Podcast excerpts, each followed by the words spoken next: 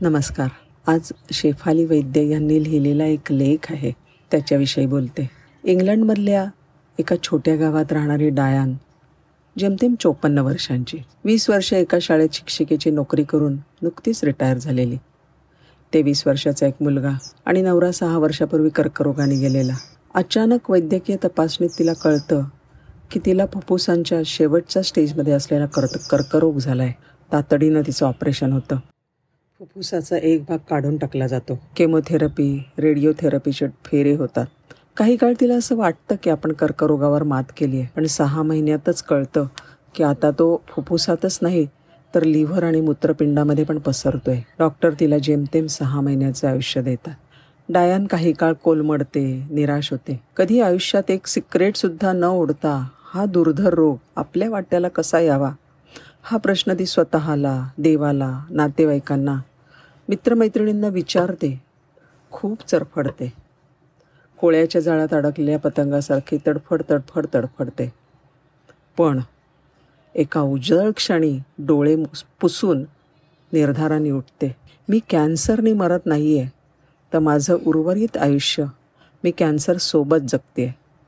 हे सत्य मला एक दिवस जाणवलं आणि आयुष्याकडे बघायचा माझा दृष्टिकोनच बदलला असं डायन म्हणते. त्या दिवशी मी ठरवलं माझ्या हातात वेळ आहे आणि मला ठाऊक आहे मी कधी जाणार आहे. तेव्हा वेळेचा सदुपयोग करावा हे खरं. अपुरी स्वप्न कालांतराने नजरेआड झालेले ऋणानुबंध करावेसे वाटणारे पण हातून न झालेले अवांतर उद्योग या सगळ्यांना हा वेळ वाटून द्यायचा आणि मरायच्या आधी अगदी मनस्सोक्त जगून घ्यायचं. नुसतं स्वतःसाठी नाही तर इतरांसाठी सुद्धा. मृत्यूनंतर पुढची निर्वा निर्वानिरव करावी. आपल्यामागे मुलाला तोशिश पडू नये म्हणून डायन फ्युनरलच्या तयारीला लागले. आणि चौकशी करताना तिला समजलं की स्वस्तातलं स्वस्त फ्युनरलसुद्धा चार पाच हजार पाऊंडाच्या घरात जात आहे डायान म्हणाली त्यावेळेला माझे सगळे नातेवाईक येतील. माझ्याबद्दल बोलतील जुन्या आठवणी काढतील. पण हे सगळं मी ऐकू शकणार नाही त्यांना बघू शकणार नाही. ऊर भेटू तर नाहीच शकणार कारण मी त्यावेळेला शवपेटिकेत बंद असेल हा विचार मला सहन होईना. आणि तेव्हा मी ठरवलं फ्युनरल धर्मादाय धर्मादाय झालं तरी हरकत नाही. पण मी जगण्याची पार्टी देणार. आणि खरोखरच डायांनी आणि तिच्या मुलानं एक सुंदर लाईफ पार्टी केली.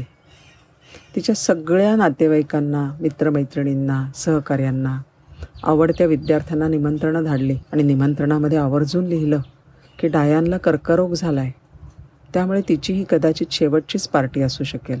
ह्या लाईव्ह पार्टीला दीडशेहून जास्त लोक आले. कित्येक वर्ष न भेटलेले मित्र दूरचे जवळचे नातेवाईक आप्त स्नेही हितचिंतक विद्यार्थी सगळ्यांनी डायांबरोबरच्या जुन्या आठवणी सांगितल्या फोटो दाखवले.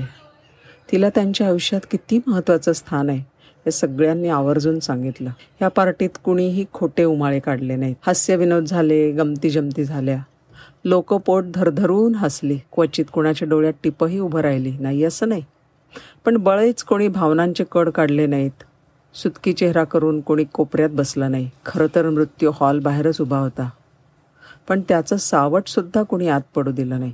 पार्टी संपून परत जाताना सगळ्यांचे डोळे ओले होते. पण एकळा पण एक आगळा आनंदही होता. डायान म्हणाली माझ्याबद्दल लोकांना इतकं काही मनापासून वाटतंय हे ऐकूनच मला खूप उभारी आली. आजाराशी झुंजायला नवीन बळ मिळालं. ही पार्टी होऊन आता जवळजवळ आठ महिने झालेत. डॉक्टरांनी दिलेली डेडलाईन कधीच उड उलटून गेली आहे. पण डायान अजून उभी आहे. कर्करोगाशी खंबीरपणे लढत. नुकतीच तिने तब्बल साडेतीनशे किलोमीटर सायकलिंग केलं. दिवसाला चाळीस किलोमीटर सायकल चालवली. एका अर्धवट कापलेल्या फुफ्फुसाच्या बळावर. ती नियमित चालायला पोहायला जाते. कर्करोगाने ग्रासलेल्या लोकांचा सपोर्ट ग्रुप चालवते. नातेवाईकांना स्नेहांना नियमित फोन करते. कुटुंब कुटुंबाच्या संगतीत वेळ घालवते.